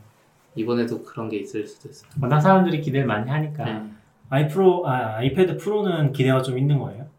그건 그냥 나오는 거 확실한 것 같아요. 아 그래요? 그 정도 루머면 요즘 애플 100% 맞잖아요. 아, 그게 아니라 이제 현재 아이패드 프로가 부족한 점이 있냐라는 질문이 아, 그래요? 둘다 뭐. 네. 아, 현재 아이패드 프로 부족한 건 없는데 더 좋은 게 나올 수 있어서 음. 음. 홈 버튼 없는 거. 아, 음. 그런 맥락에서 새로운. 세대. 저는 사실 아이패드 1이랑 2 때 엄청 충, 충격을 받아서 좀 경량화되고 그러면 엄청 좋을 것 같긴 해요. 사실 음. 아이패드 프로는 진짜 무겁거든요. 사실 무겁죠. 맥북 들고 다니는 것보다 진짜 음. 힘들 거예요. 음. 그리고 아이패드 프로를 지하철에서 보잖아요. 거의 뭐 엄청 큰 흉기 같은 느낌이거든요. 양손으로 들어야 돼. 한 손으로 그쵸, 못 들어야 그쵸. 일단. 그거 쓰는 뉴맥북이 훨씬 네. 어지간한. 책보다 무겁잖아요. 네. 네. 그래서 어떤 면에서는 그게 이제 경량화라든지 음. 개선이 있으면 진짜 좋지 않을까라는 생각이 들긴 해요. 그 정도의 네. 충격? 그러니까 애플이 저는 1세대를 쓰지 말라고 많이 얘기하잖아요. 어떤 제품 새로 나오면은. 그게 진짜 맞는 것 같아요. 얘네가 음. 1세대는 좀 실험용으로 많이 만드는 것 같고 한 2세대, 3세대 되면은 굉장히 성숙한 음. 제품이 나오는 것 같아요. 그런 것 같아요. 좀 기대되긴 하네요. 그냥. 사실 요새 저는 뭐 밤새 듣거나 하진 않아서 그렇죠. 다음 거 넘어가자면 네. 연결된 거일 수도 있는데 아. 킨들이 페이퍼 화이트를 새로 나왔는데 이 방수 기능이 돼요. 음. 그래서 이거 약간 혁신적인 것 같더라고요. 진짜로 레벨은요? 레벨은 생활 방수가 아니에요? 생활 방수보다 조금 좋았던 것 같은데 어. 기사를 제대로 안 봤는데 근데 이게 진짜 꿈꾸던 그 e-book이었던 것 같아요. 아, 왜요? 욕조에서 아. 책을 볼 수 있고 그 뭐죠 비치에서 볼 수 있는 음. 사람들이 다 그런 생각을 했지만 사실 조심스럽게 다뤄야 되잖아요. 그렇죠. 근데 이제는 진짜 그럴 걱정 없이 욕조나 뭐 이런 데서도 맘대로 쓰고 음. 책을 읽을 수 있어서 좋을 것 같지만 한국에는 없다는 거. 나와 보면 리뷰가 나오겠죠. 내가 욕조 나왔더니 작동하더라. 아, 고장 나더라. 그쵸. 근데 고장 안 나겠죠. 지금 여기 기사가 안 나와 있나요? 그럼 제일 마지막에 네. 페이퍼 화이트는 그 bath, 그러니까 목욕통이나 풀장에서 깊이 들어가더라도 살아남을 수 있다. 뭐 이런 식으로 아 얘기가 되네. 원래 그 등급이 있는데 샤워할 때도 읽을 수 있다. 음, 예, 등급이 있는데 그 얘기가 없네요. 그러게요. 아 여기 일본 거에 나오네요. IPX8 상당의 IPX8. 네. IPX 8이 뭔지 모르겠어요. 방수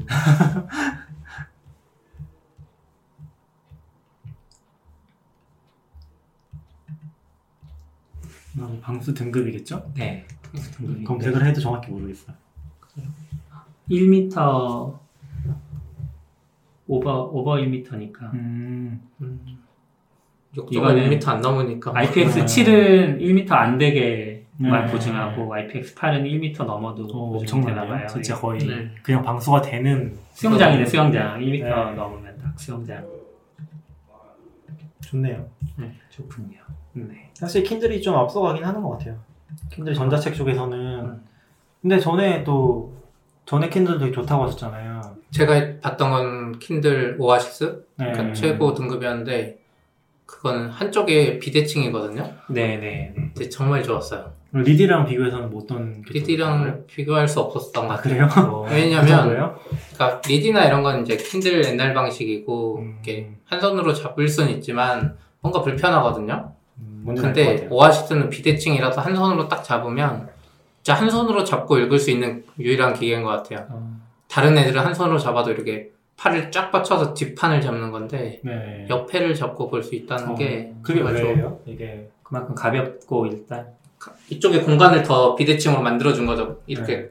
꾹 잡을 수 있게. 한 손으로 이렇게 잡고 읽는 거죠. 네. 책 읽을 네. 때도 한 손으로 읽을 수 있잖아요. 그렇죠. 근데 이제 손이 안 그런 네. 근데 일반적으로 이렇게 대칭으로 만들면 이쪽을 잡으면 액정이 닿거나 네, 이러니까 뭔지 알 것 같아요. 안 좋은데 이제 걔는 그래서 이쪽 손으로 잡으면 이쪽으로 화면이 돌고 이쪽 음. 손으로 잡으면 이쪽으로 화면이 돌아요. 음, 그 다음 버전은 모르겠는데 근데 은근 안 팔렸나 봐요. 제 아, 생각에는. 그래요? 아, 그냥 비싸서? 가격이 비싸서 아, 전자책 읽는 분들은 또 e-ink 면에서는 어땠어요? e-ink 면에서는 괜찮았어요. e-ink 면에서는 사실 리디가 약간 좋은 느낌이었어요. 아? 그때. 예. 그러니까 refresh나 뭐 이런 느낌? 네. 근데 e-ink는 크게 문제가 안 됐던 것 같긴 해요. 새로 나온 거는 그런 비대칭 모양은 아닌 것 같긴 한데. 네, 이거는 아니에요. 이건 약간 낮은 버전? 음. 오아시스는 아니고 그럼 이제 킨들 오아시스의 페이퍼 화이트가 나올 수도 있겠네요. 그건 아닌가? 그거의 방수 버전이 나올 수 있겠죠. 네, 오아시스의. 아. 네. 근데 안 나오지 않을까 싶기도 하고요. 킨들은 한글 지원은 잘 되나요?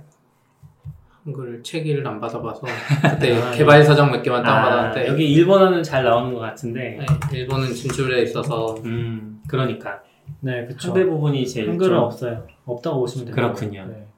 PDF 한글 책을 굳이 거기서 마켓에서 만드시는 분이 있으면 볼 수 있을 것 같긴 네, 한데. 네. 몇개 있어요. 네, 근데 그게 아니면 이제 볼 게 없죠. 기본 콘텐츠가 음. 없으니까 되더라도 의미가 없는 거죠. 스티브 잡스나 뭐 스타트업 바이블 그렇죠. 네. 바이블 있죠. 아, 지금 보니까 오아시스가 9세대고 페이퍼 화이트가 10세대네요. 아, 세대명이네요, 이게. 음, 페이퍼 화이트에서 옛날 오아시스 모양 같은 게 나오면 아, 그래. 그럴 수 있겠네요. 아 그렇네요. 네. 네. 그럴 것 같아. 아마존이 빨리 진출해서 그러게요. 책을 책을 킨들로 보고 싶어. 일본어. 제가 일본어 잘했으면 영어나 킨들로 봤을 것 같아요. 아, 근데 저는 좀 어렵긴 하더라고요. 왜냐면 저는 일본어 하잖아요. 그래서 영어랑 일본어 킨들을 이 둘 다 필요해요, 사실. 왜냐면 하나 로그인이 안 되거든요. 옛날에는 아 정말요? 옛날엔 통합이 지원됐었는데 지금 완전 별개예요. 아. 그래서 아이패드를 쓰잖아요. 그러면 킨들 앱을 하나 깔면은 여기 영어로 로그인하면은 일본어를 못 봐요. 음, 그게 엄청 불편해요, 진짜. 근데 한국어까지 들어가면 이제 헬이 되겠죠. 한국어만 킨들을- 보면 되죠. 근데 세대 사야 될수 있어요. 그런 언어별로 다 달라요? 네, 예를 달라요. 들면 프랑스어나 이태리어 같은 것도 다 달라요. 다 달라요. 그 마켓이 달라요, 기본적으로. 아, 그러니까 아마존 JP랑 아마존닷컴이랑 계정이 완전히 분리되어 같은 있다. 이메일 아이디를 써도 비밀번호 다르기도 하고 네. 완전 분리돼 있어요. 맞아요. 그래서 옛날 아 옛날 건 아니고 안드로이드에서 약간 dual 앱 같은 거 지원하는 거 있잖아요. 네. 그런 걸 쓰면 좀 편하긴 해요. 음, 근데 이제 아이패드나 아이폰이나 이런 데 쓰기는 좀 불편하긴 하죠. 클라우드 리더가 있는데. 어, 사실상 거의 못 쓴다고 보면 돼요. 음. 왜냐면 용량 자체가 너무 작아서 좀 큰 책 같은 경우 받으려고 하면은 이미 거기서 먹통돼 버리고 네. 그래서 두 개 쓰기 힘들더라고요. 포기를 해야 돼요. 기기만 그 언어만큼 기기가 있어야 돼. 음, 좀 힘든 세상입니다. 힘든 세상입니다. 다음 거는 그냥 제가 간단히 적은 건데 라인 메신저에 투자 기능이 들어갔어요. 소액 투자 어 일본에서. 이거 토스 아니에요? 그 약간 토스 같은 거 토스는 직접 하지는 않잖아요. 음. 근데 제가 이거 라인 메신저 그 우리 페이스북이나 친구들 보고 채용 보다 보면 이 투자를 증권사가 아니라 자기들이 직접 컴퓨터로 돌리려는 것 같더라고요. 음. 이 투자 금액을 음, 그러니까 우리가 비트코인 거래하듯이 시스템을 만들어 가지고 개발로 그건 뭐 자동 거래 못을 얘기하는 거예요? 자동 거래, 그러니까 사람은 10만 원 투자하면 라인은 그거를 증권사에 맡기는 게 아니라 네. 직접 이거 투자 금액을 돌리려는 것 같았어요. 채용 그것만 봐서는 기계로요? 아니면은 기계로. 사람이요? 기계로. 아, 그러니까 사람이 뭐 전략을 짜면 컴퓨터로 짜. 라인 투자 봇 네. 뭐 이런 아, 투자 개념으로. 근데 뭐 약간 이런 게 일본은 제약이 좀 덜하나 보죠. 음, 아니면 뭐 자회사를 만들었을 수도 네. 있죠. 그쵸. 라인 페, 파이낸셜이라고 자회사잖아요. 아, 라인 파이낸셜. 네. 그래서 그렇군요. 여기 보면은 이제 인공지능 곳이 골라서 분산 투자한다 음. 그러고 최소 투자 금액이 10만 원이에요. 음. 그래서 이걸로 어떻게 막 하는 것 같고 일본에서는 의미가 있을 것 같네요. 왜요? 여기, 여기는 주식 투자할 때 최소 구매 단위가 굉장히 크잖아요. 일본은. 그러니까, 그렇긴 하죠. 네. 그런 면에서는 펀드가 싫으면 이런 식으로 펀드나 결국에 비슷하지 않을까 싶긴 비슷해지긴 하고. 하는데 그리고 어, 제 이름이 정확히 안 나는데 한동안 엄청 유행했던 유행했었잖아요. 그 로봇이 하는 펀드가. 네, 네. 그런 거랑 차이가 있나? 약간 차이 했어요. 있는 게 여기서 이제 나오는 거는 이 서비스의 주요 대상이 투자 초보자예요. 그러니까 음. 토스 대상이랑 비슷해요. 네. 뭐 계좌 만들고 복잡해서 모르겠는데 한 10만 원, 20만 원 라인 메신저 쓰던 학생들이 넣어놓으면 알아서 어떻게 해준다는 거죠. 그럼 라인도 그 돈 가지고 분명히 뭐를 하겠죠. 음, 그러니까 아마 한국에서는 로보 advisor 이런 이름으로 많이 했던 것 같은데 그렇죠. 제 생각에는 라인이랑 플랫폼이랑 겹치면서 그러니까 라인이랑 플랫폼이랑 시너지를 내면서 약간 좀 투자의 접근성을 높인다는 게 훨씬 큰 의미지 않을까? 음. 토스도 약간 그런 맥락이잖아요. 사실 은행에 간다라거나 은행에서 뭐 계좌를 개설한다라거나 그런 게 굉장히 뭐랄까 좀 장애가 있는 느낌인 거잖아요. 근데 그런 걸 없애는 느낌인 거죠.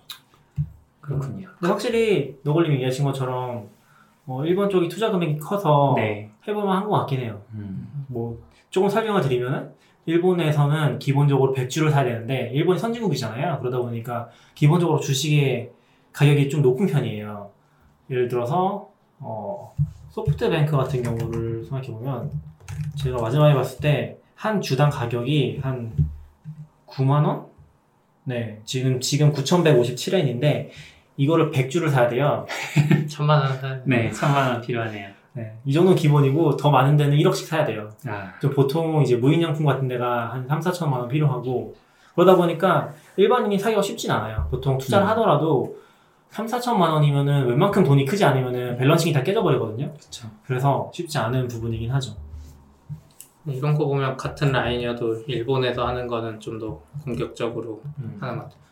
카카오도 얼마 전에 카카오 뭐 증권 관련돼서 뭐 인수한다고 뭐 있었던 것 같은데 카카오 스톡 말고요? 그냥 진짜 증권회사를 아, 아, 네네네. 그런 걔네는 근데 이거 비슷한 증권사랑 묶어서 뭐, 네. 네. 카카오뱅크가 이제 그 증권사랑 같이 무슨 아, 아, 그- 아, 카카오페이가 바로 투자증권에서 있다고 음, 아, 인수를 했네요. 네. 음. 이게 비슷한 이런 리즈인 건지 다른 건지는 잘 모르겠어요. 근데 점점 중국도 그렇고 일본도 그렇고 한국도 그렇고 이 세 나라가 메신저 중심으로 뭔가 네. 이루어지는 음. 것 같아요. 이해는 할 수 있을 것 같아요. 이런 시장은 보통 인수를 많이 하더라고요. 왜냐면 자격 라이센스 같은 게 다 있으니까 통째로 가져오는 게 훨씬 편한 것 같긴 하더라고요. 근데 이게 바로투자증권의 그 말한 것도 비슷하네요. 바로투자증권 대표가 카카오톡 기반으로 각종 금융 투자 상품에 쉽게 접근할 수 있도록 음, 둘이 항상 비슷하게 가는 것 같아요. 그 빅데이터와 인공지능은 빠지지 않고 요즘 그거 안 쓰면 안 되죠. 음, 맞아요. 힘이 많이 지난 것 같은데 아니에요. 아직 일반인들에게 먹힌답니다. 빅데이터는 한 10년 전 용어 아니에요? 이 다음 이슈는 이제 제가 가끔 일본에 보는 건데 모이칸 슬랙이라는 게 있거든요. 이쪽은 좀 신기해요. 그러니까 뉴스를 옛날에는 그냥 기사로만 보다가 RSS 이제 인터넷 초기 초기라 그래야 되나요? RSS로 이제 기사를 보는 사람이 늘어나다가 요즘에 RSS 아무도 안 보잖아요. 먼저. 그런데 이제 모이칸 슬랙이 그래서 나온 건지 채널이 여러 개 있어요. IT 뉴스 채널, 뭐 음. 루비 채널, 고 채널, AWS 채널이 있어서 그 관련된 뉴스를 그 채널에다가 자동으로 쏴줘요. 보시.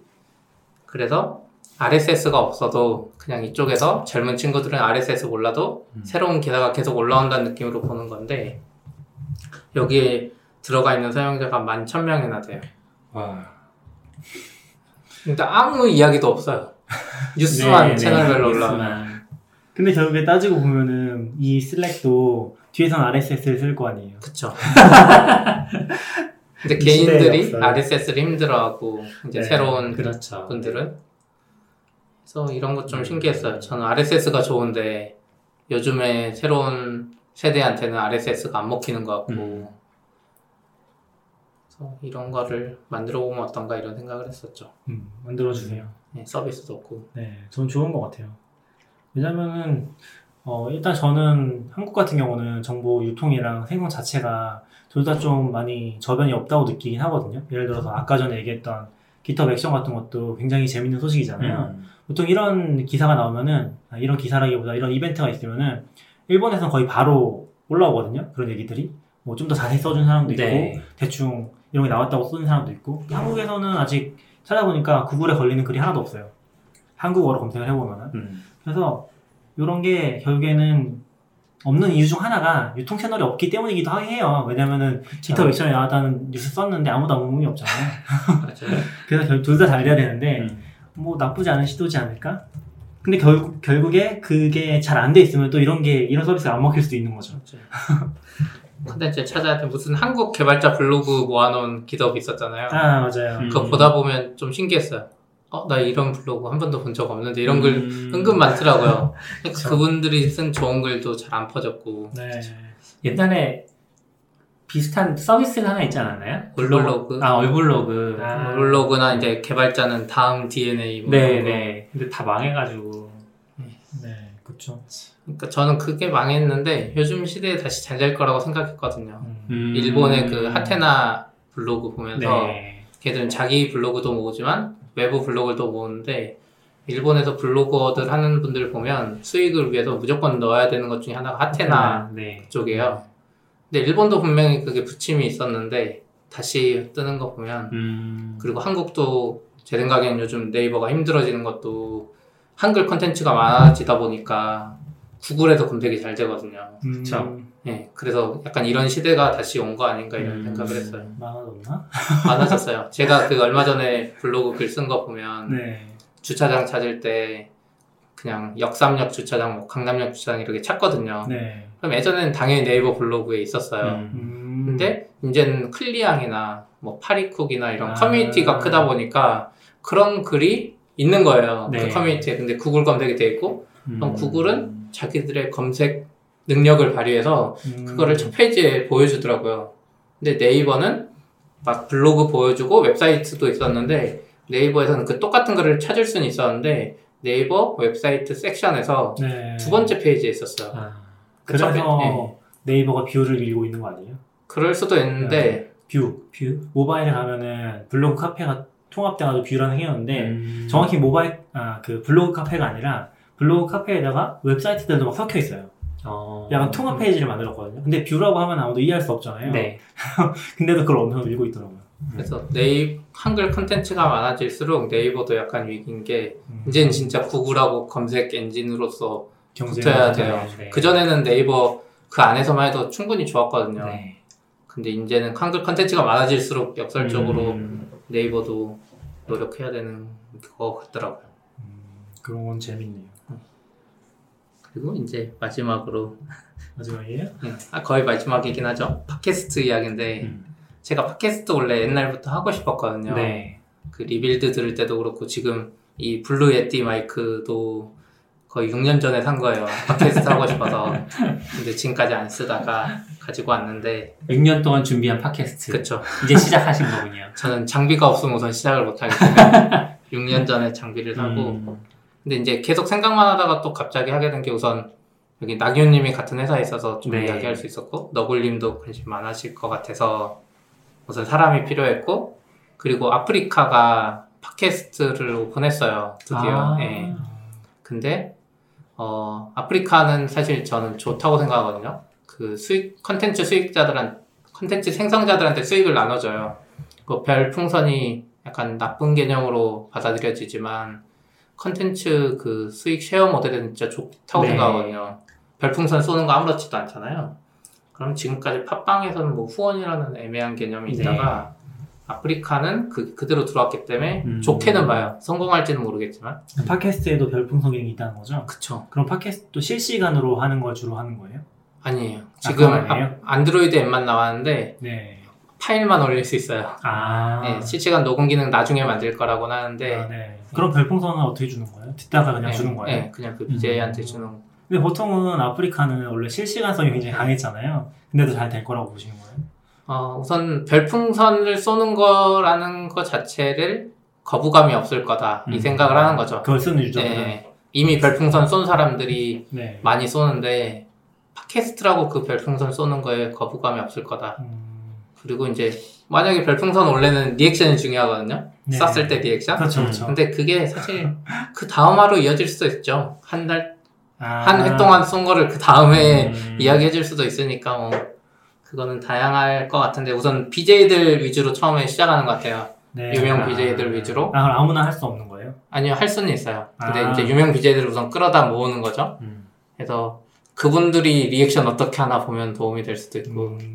음. 팟캐스트 시장이 꽤 커요. 어. 지금 스타트업들이 많이 들어있거든요. 스푼 라디오랑 그리고 NHN 엔터의 파티랑 음. 그리고 팟빵이랑 네.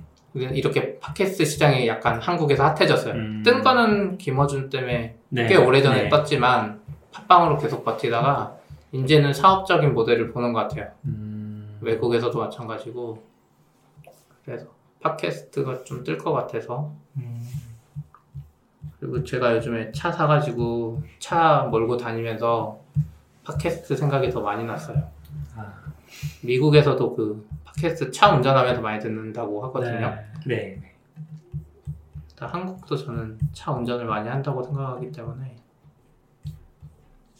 그리고 여기 아웃스탠딩 기사 보면은 팟캐스트 1등 팟캐스트 기준으로 수익이 1억 정도? 음. 와. 이게 월인지 연인지 모르겠는데 아마 1등 팟캐스트가 김어준 뭐 이런 거겠죠? 근데 이게 다 광고 수익이거든요. 음. 그쵸.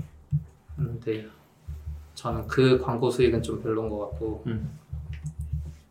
뭔가 좋은 스윙 모델이 있을 거라고 봐요. 그래서 그 모델 중에 하나가 아까. 말씀하신 저 풍선이 되지 않을까 기대하시는.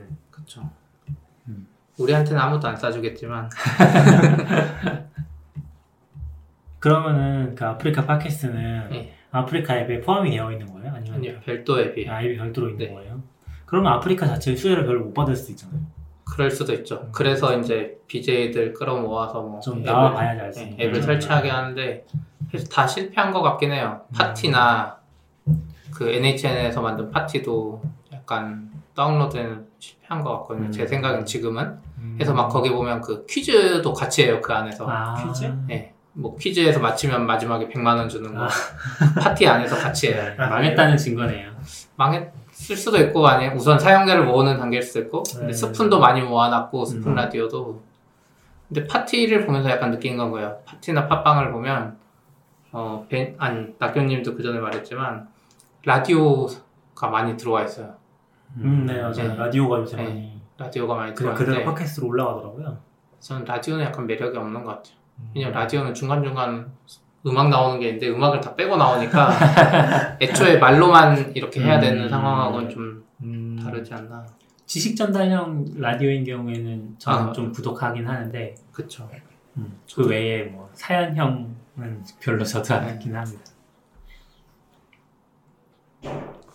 원래 이 포맷도 Rebuild FM 따라한 거잖아요. 그쵸 네. Rebuild FM이 진짜 좋기는 해요. 그러니까 일본에서는 개발자면 거의 다 알 거예요. 어. 웬간해서는 그 정도로 인기 많은데 거기는 이제 미야가와 씨라고 굉장히 유명한 전설적인 Perl 프로그래머가 진행을 하시고 게스트에 불러서 얘기를 하는 방식이거든요. 네.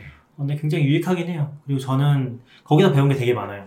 여기 이제 음, 굉장히 뛰어난 개발자분들 초대를 해요. 미야가와 씨가 아마 실리콘밸리 쪽에 있을 거고 인맥이 되게 넓거든요. 그러다 보니까 다양하신 분들이 오시는데 그 분들이 자기 분야에서 전문적인 얘기들만 좀 풀어줘도 음, 뭐 굉장히 재밌는 것들을 많이 얘기하는 거죠. 그래서 네. 제가 뭐 예를 들어서 제가 2014년에 Docker 얘기를 처음 한국에서 막 했었는데 그때 Docker 얘기를 하는 사람이 정말 없었거든요. 네. 제가 근데 Docker를 처음 들었던 게 사실 Rebuild FM이긴 해요. 아, 그래서 그런 것들을 빨리 캐치하는 데 있어서도 굉장히 큰 도움이 되긴 했어요. 음, 근데 사실 잡담이 좀 많긴 해요.